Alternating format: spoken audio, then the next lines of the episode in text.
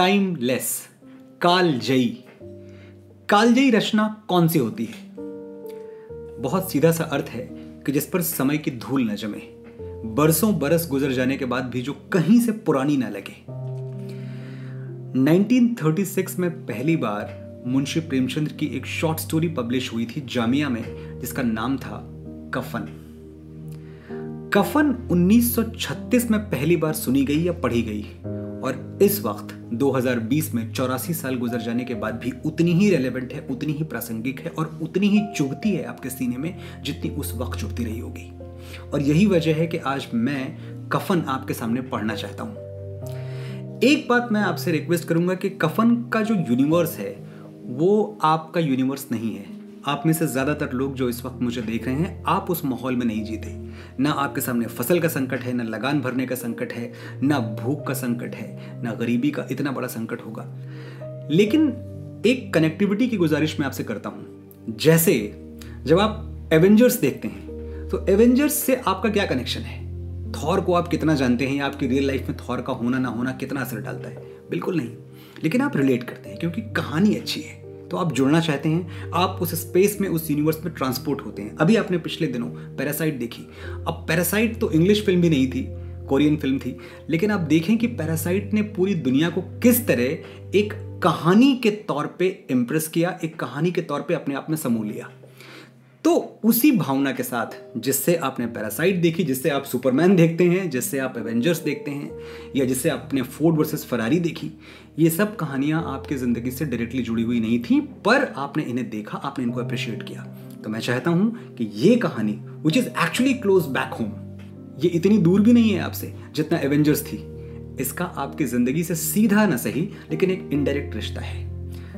आपका देश, आपका समाज, हिंदुस्तान आज भी यहीं अटका हुआ है। शायद मैं और आप बहुत आगे निकल गए, लेकिन हिंदुस्तान का एक बहुत बड़ा तबका आज भी इस सिचुएशन से गुजरता है, इन मुश्किलों से जूझता है जो इस कहानी में कही गई है। तो प्रेमचंद साहब को सम्मान देते हुए और उनकी कलम को सम्मान देते हुए मैं गुजारिश करता हूं कि आप उस इलाके में ट्रांसपोर्ट हो जाएं, उस समय में ट्रांसपोर्ट हो जाएं जहां जाकर ये कहानी लिखी गई है। अब ये कहानी है किसकी? एक छोटी सी भूमिका बताऊंगा और फिर हम ये कहानी पढ़ना शुरू करेंगे। ये कहानी है घीसू और माधव की। घीसू और माधव बाप बेटे हैं, घीसू पिता है, माधव बेटा है। कहानी शुरू होती है बुधिया, जो कि माधव की पत्नी है, घीसू की बहू। बुधिया बीमार है तो बुधिया की सख्त बीमारी से ये कहानी शुरू होती है और जहां खत्म होती है वहां तक पहुंचते पहुंचते मैं एक बात गारंटी से कह सकता हूं कि ये स्टोरी आपका दिल चीर देगी। तो पढ़ते हैं मुंशी प्रेमचंद की कालजयी अमर टाइमलेस रचना, शॉर्ट स्टोरी कफन।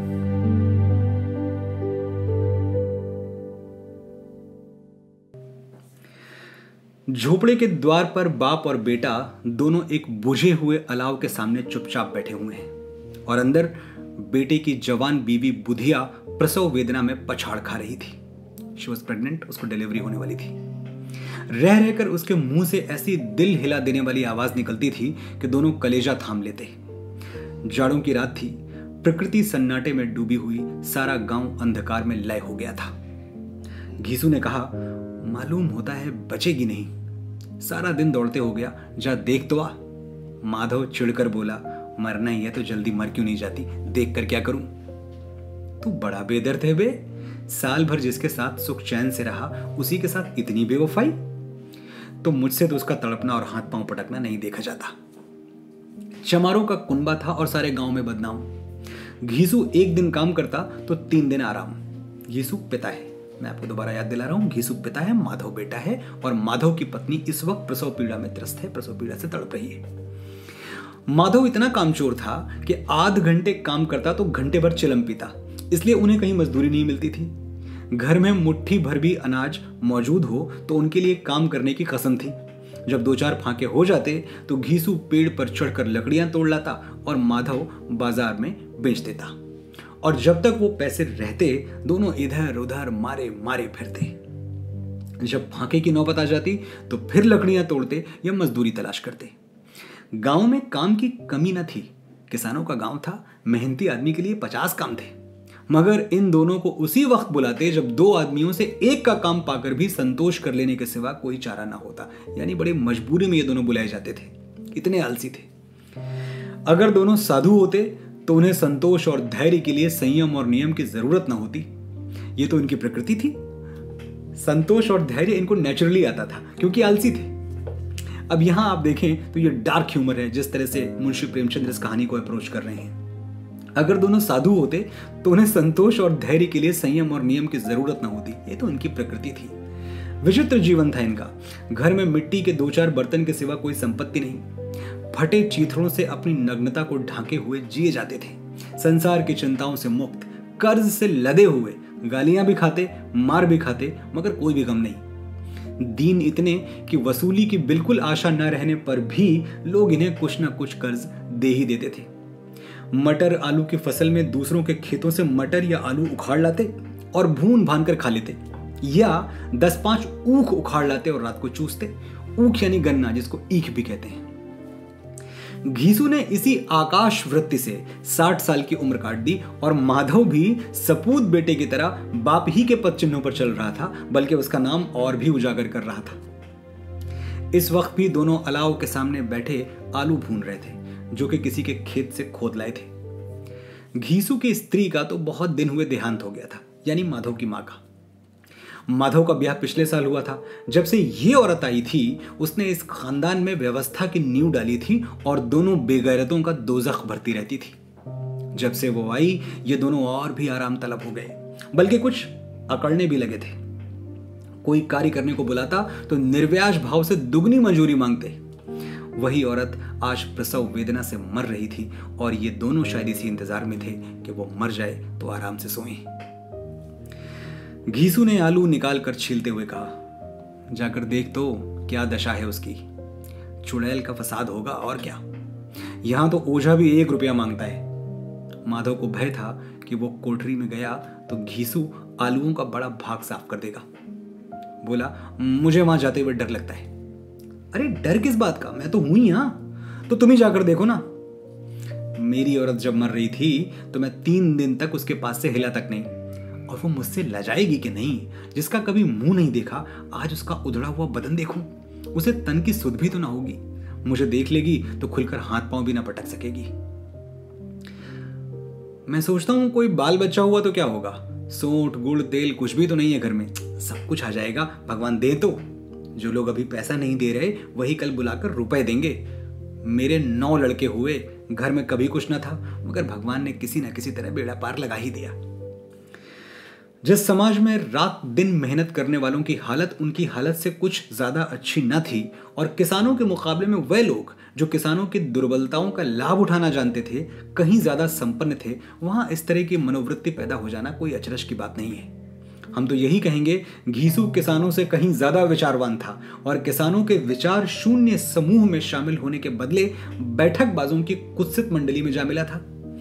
हाँ, उसमें यह शक्ति ना थी कि बैठकबाजों के नियम और नीति का पालन करता, इसलिए जहां उसकी मंडली के और लोग गांव के सरगना और मुखिया बने हुए थे उस पर सारा गांव उंगली उठाता था। फिर भी उसे ये तस्कीन तो थी ही कि अगर वो फटेहाल है तो कम से कम उसे किसानों की सी जी तोड़ मेहनत तो नहीं करनी पड़ती, और उसकी सरलता और निरीहता से दूसरे लोग बेजा फायदा तो नहीं उठाते।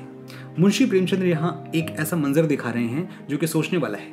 एक तरफ वो लोग हैं, वो किसान जो दिन रात मजदूरी करते हैं, मेहनत करते हैं, पसीना बहाते हैं, और एक तरफ ये घीसू और माधव हैं जो एकदम निठल्ले हैं, एकदम नाकारा हैं। लेकिन उन मेहनत कशों की और इन निठल्लों की जिंदगी में कोई ज्यादा फर्क नहीं है। तो वहां इतना पसीना बहाकर भी क्या मिल रहा है, और यहाँ कुछ ना करके भी हालत वैसी ही है। तो शायद ये एक पैराडॉक्स है हमारे समाज का जिस पर ध्यान जाना चाहिए। मैंने इसीलिए आपसे कहा कि वो जो यूनिवर्स है वो यूनिवर्स आज भी एग्जिस्ट करता है। आज भी अगर आप गांव में जाएं तो आप देखेंगे कि किसानों को, मजदूरों को गरीबी के सिवाय आखिर में कुछ नहीं आता। शाहिर ने अपनी एक नज़्म में इस बात का जिक्र किया था कि वो खेत जिनका जोबन फटा पड़ रहा है उनमें सिर्फ भूख क्यों उगती है। तो आज भी खेतों में अक्सर सिर्फ भूख पैदा होती है। वापस लौटते हैं कहानी पे। दोनों आलू निकाल निकाल कर जलते जलते खाने लगे। कल से कुछ खाया नहीं था, इतना सब्र न था कि उसे ठंडा हो जाने दें। कई बार दोनों की जबानें जल गईं। छिल जाने पर आलू का बाहरी हिस्सा बहुत ज़्यादा गर्म मालूम ना होता था, लेकिन दांतों के तले पड़ते ही अंदर का हिस्सा जबान, हलक और तालू को जला देता था, और उस अंगारे को मुंह में रखने से ज़्यादा खैरियत इसी में थी कि वो अंदर पहुंच जाए। आपने गर्म आलू, उबले हुए आलू खाए ज़रूर होंगे, लेकिन मैं दावे से कह सकता हूँ कि इतना डिटेल में कभी सोचा नहीं होगा जितना डिटेल में मुंशी प्रेमचंद ने सोचा। मैं फिर से दोहराऊंगा, दोनों आलू निकाल निकाल कर जलते जलते खाने लगे। कल से कुछ नहीं खाया था, इतना सब्र न था कि उन्हें ठंडा हो जाने दें। कई बार दोनों की जबानें जल गईं। छिल जाने पर आलू का बाहरी हिस्सा बहुत ज़्यादा गर्म मालूम ना होता था, लेकिन दांतों के तले पड़ते ही अंदर का हिस्सा जबान, हलक और तालू को जला देता था, और उस अंगारे को मुँह में रखने से ज़्यादा खैरियत इसी में थी कि वो अंदर पहुँच जाए। वहाँ उसे ठंडा करने के लिए काफ़ी सामान थे, इसलिए दोनों जल्द जल्द निकल जाते, हालांकि इस कोशिश में उनकी आंखों से आंसू निकल आते। घीसू को उस वक्त ठाकुर की बारात याद आई जिसमें वो बीस साल पहले गया था। उस दावत में उसे जो तृप्ति मिली थी वो उसके जीवन में एक याद रखने लायक बात थी, और आज भी उसकी याद ताजा थी। बोला, वो भोज नहीं भूलता। तब से फिर उस तरह का खाना और भरपेट खाना मिला नहीं। लड़की वालों ने सबको भरपेट पूरियां खिलाई थी, सबको, छोटे बड़े सबने पूरियां खाई थी, और असली घी की चटनी, रायता, तीन तरह के सूखे साग, एक रसेदार तरकारी, दही, चटनी, रायता। अब क्या बताऊं कि उस भोज में क्या स्वाद मिला।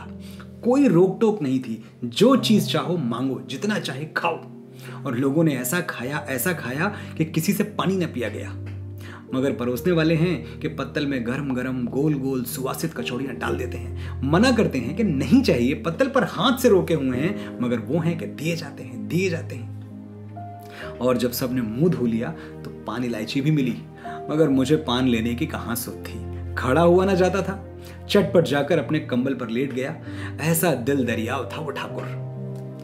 माधव ने इन पदार्थों का मन ही मन मजा लेते हुए कहा, अब हमें कोई ऐसा भोज नहीं खिलाता, आपको ही क्या खिलाएगा, वो जमाना दूसरा था, अब तो सबको किफ़ायत सूझती है। शादी ब्याह में मत खर्च करो, क्रियाक्रम में मत खर्च करो, पूछो गरीबों का माल बटोर बटोर कर कहाँ रखोगे, बटोरने में तो कमी है नहीं, हाँ खर्च में किफ़ायत सूझती है। तुमने बीस पूरियां तो खाई होंगी, बीस से ज्यादा खाई थी, मैं पचास खा जाता, पचास से कम मैंने ना खाई होंगी, अच्छा पट्टा था, तू तो मेरा आधा भी नहीं है। आलू खाकर दोनों ने पानी पिया और वहीं अलाव के सामने अपनी धोतियां ओढ़कर पांव पेट में डाले सो रहे, जैसे दो बड़े बड़े अजगर गेंडुलियां मारे पड़े हों, और बुधिया अभी तक कराह रही थी। सवेरे माधव ने कोठरी में जाकर देखा तो उसकी स्त्री ठंडी हो गई थी और उसके मुख पर मक्खियां भिनक रही थी। पथराई हुई आंखें ऊपर टंगी हुई थी, सारी देह धूल से लथपथ हो रही थी, उसके पेट में बच्चा मर गया था। माधव भागा हुआ घीसू के पास आया, फिर दोनों जोर जोर से हाय हाय करने लगे और छाती पीटने लगे। पड़ोस वालों ने यह रोना सुना तो दौड़े हुए आए और पुरानी मर्यादा के अनुसार इन अभागों को समझाने लगे, मगर ज्यादा रोने पीटने का अवसर न था, कफन और लकड़ी की फिक्र करनी थी। पर घर में तो पैसा इस तरह गायब था कि जैसे चील के घोंसले में मांस। बाप बेटे रोते हुए गांव के जमींदार के पास गए, वो इन दोनों की सूरत से नफरत करते थे, कई बार इन्हें अपने हाथों पीट चुके थे, चोरी करने के लिए, वादे पर काम पर ना आने के लिए। पूछा, क्या है बे घिसुआ, रोता क्यों है, अब तो तू कहीं दिखाई भी नहीं देता, मालूम होता है इस गांव में रहना नहीं चाहता। घीसू ने जमीन पर सिर रखकर आंखों में आंसू भरे हुए कहा, सरकार बड़ी विपत्ति में हूँ। माधव की घरवाली रात को गुजर गई, रात भर तड़पती रही सरकार, हम दोनों उसके सिरहाने बैठे रहे, दवा दारू जो कुछ हो सका सब कुछ किया, मुदा वो हमें दगा दे गई। मुदा एक वर्ड है अवधि का, मुला, मुदा और मुला दोनों बोलते हैं, इसका मतलब होता है लेकिन। तो ये इतना हार्डकोर वर्ड है कि जो आपको प्रेमचंद की कहानियों में मिलेगा, और मैं तो खैर उसी माहौल में पला बढ़ा हूँ, तो मैं तो मुला ही बोलता था बचपन में।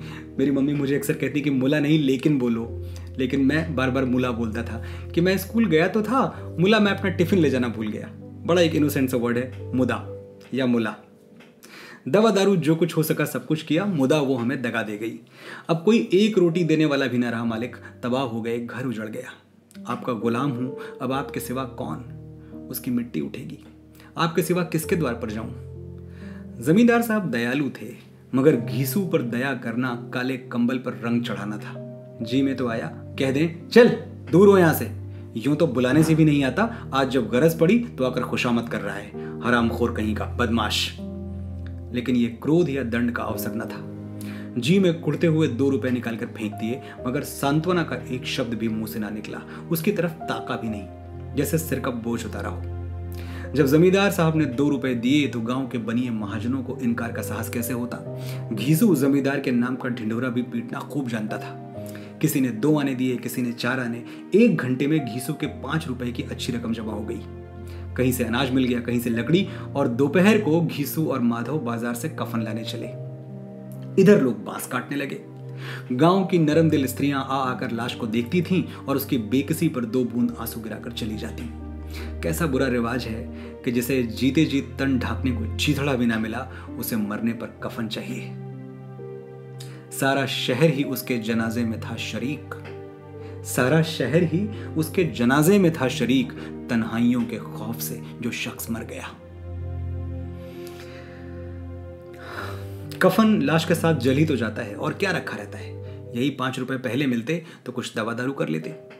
दोनों एक दूसरे के मन की बात ताड़ रहे थे। बाजार में इधर उधर घूमते रहे, कभी इस बजाज के दुकान पर गए, कभी उस दुकान पर। तरह तरह के कपड़े, रेशमी और सूती देखे, मगर कुछ जचा नहीं। यहां तक कि शाम हो गई। तब दोनों जाने किस दैवी प्रेरणा से एक मधुशाला के सामने जा पहुंचे और जैसे किसी पूर्व निश्चित योजना से अंदर चले गए। मधुशाला शराबखाना। वहां जरा देर तक दोनों असमंजस में खड़े रहे। फिर घीसू ने गद्दी के सामने जाकर कहा, साहू जी एक बोतल हमें भी देना। इसके बाद कुछ चिखौना आया, चिखौना जिसको चखना भी कहते हैं, स्नैक्स। कुछ चिखौना आया, तली हुई मछलियां आईं और दोनों बरामदे में बैठकर शांतिपूर्वक पीने लगे। कई कुज्जियां ताबड़तोड़ पीने के बाद दोनों सुरूर में आ गए। घीसू बोला, कफन लगाने से क्या मिलता है, आखिर जल ही तो जाता, कुछ बहू के साथ तो न जाता। माधव आसमान की तरफ देखकर बोला, मानो देवताओं को अपनी निष्पापता का साक्षी बना रहा हो। दुनिया का दस्तूर है, नई लोग बामनों को हजारों रुपए क्यों देते हैं। बामनों को यानी ब्राह्मणों को। बामनों को लोग हजारों रुपए क्यों देते हैं। कौन देखता है परलोक में मिलता है या नहीं। बड़े आदमियों के पास धन है, चाहे फूंके, हमारे पास फूंकने को क्या है। लेकिन लोगों को जवाब क्या दोगे, लोग पूछेंगे नहीं कफन कहाँ है। घीसू हंसा, अबे कह देंगे कि रुपए कमर से खिसक गए, बहुत ढूंढा मिले नहीं। लोगों को विश्वास तो ना आएगा, लेकिन फिर वही रुपए देंगे।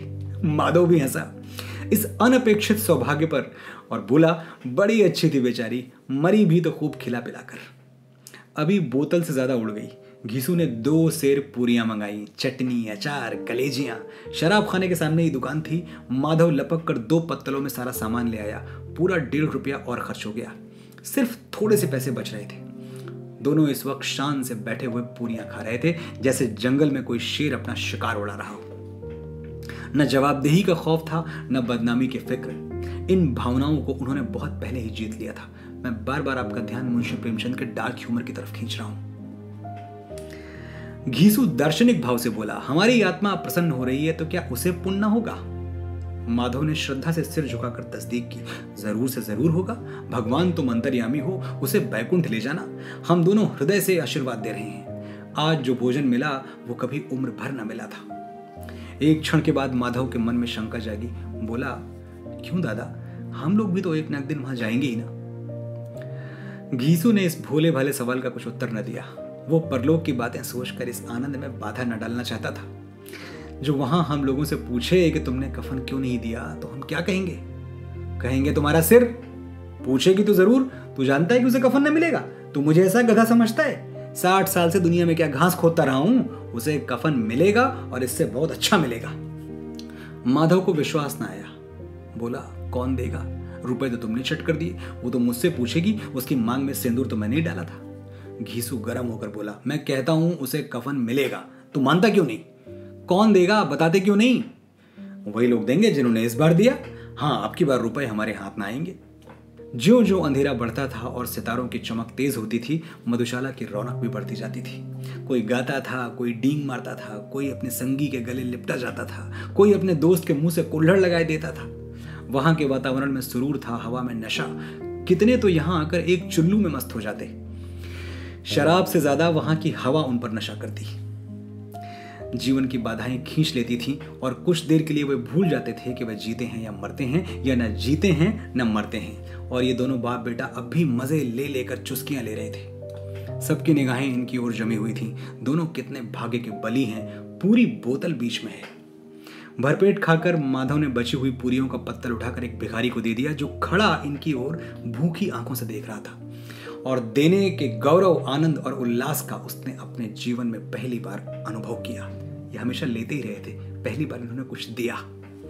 गीसू ने कहा, ले जा, खूब खा और आशीर्वाद दे, जिसकी कमाई है वो तो मर गई, पर तेरा आशीर्वाद उसे जरूर पहुंचेगा।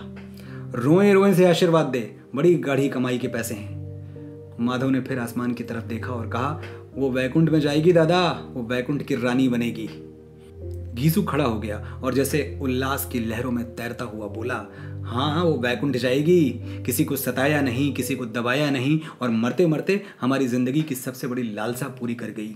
वो ना बैकुंठ जाएगी तो क्या ये मोटे मोटे लोग जाएंगे, जो गरीबों को दोनों हाथों से लूटते हैं और अपने पाप को धोने के लिए गंगा में नहाते हैं और मंदिरों में जल चढ़ाते हैं। श्रद्धालुता का ये रंग तुरंत ही बदल गया। अस्थिरता नशे की खासियत है। दुख और निराशा का दौरा हुआ। माधव बोला, मगर दादा बेचारे ने जिंदगी में बड़ा दुख भोगा, कितना दुख झेल कर मरी। यहाँ प्रेमचंद ये बता रहे हैं कि नशे की सबसे बड़ी खासियत ये है कि आपके इमोशंस, आपके जज्बात पल पल रंग बदलते हैं। अभी ये दोनों खुश थे, दे रहे थे, बादशाहों की सी इनकी शान थी, अचानक दुख का एक झोंका आ गया। प्रेमचंद लिखते हैं, अस्थिरता नशे की खासियत है। दुख और निराशा का दौरा हुआ। माधव बोला, मगर दादा बेचारी ने जिंदगी में बड़ा दुख भोगा, कितना दुख झेल कर मरी। वो आंखों पर हाथ रखकर रोने लगा, चीखें मार मार कर। घीसू ने समझाया, क्यों रोता है बेटा, खुश हो कि वो माया जाल से मुक्त हो गई, जंजाल से छूट गई। बड़ी भाग्यवान थी जो इतनी जल्द माया मोह के बंधन तोड़ दिए। और दोनों खड़े होकर गाने लगे, ठगिनी क्यों नैना झमकावे ठगिनी, ठगिनी क्यों नैना झमकावे ठगिनी। फिर दोनों नाचने लगे, उछले भी, कूदे भी, गिरे भी, मटके भी, भाव भी बनाए, अभिनय भी किए और आखिर नशे में बदमस्त होकर वहीं गिर पड़े।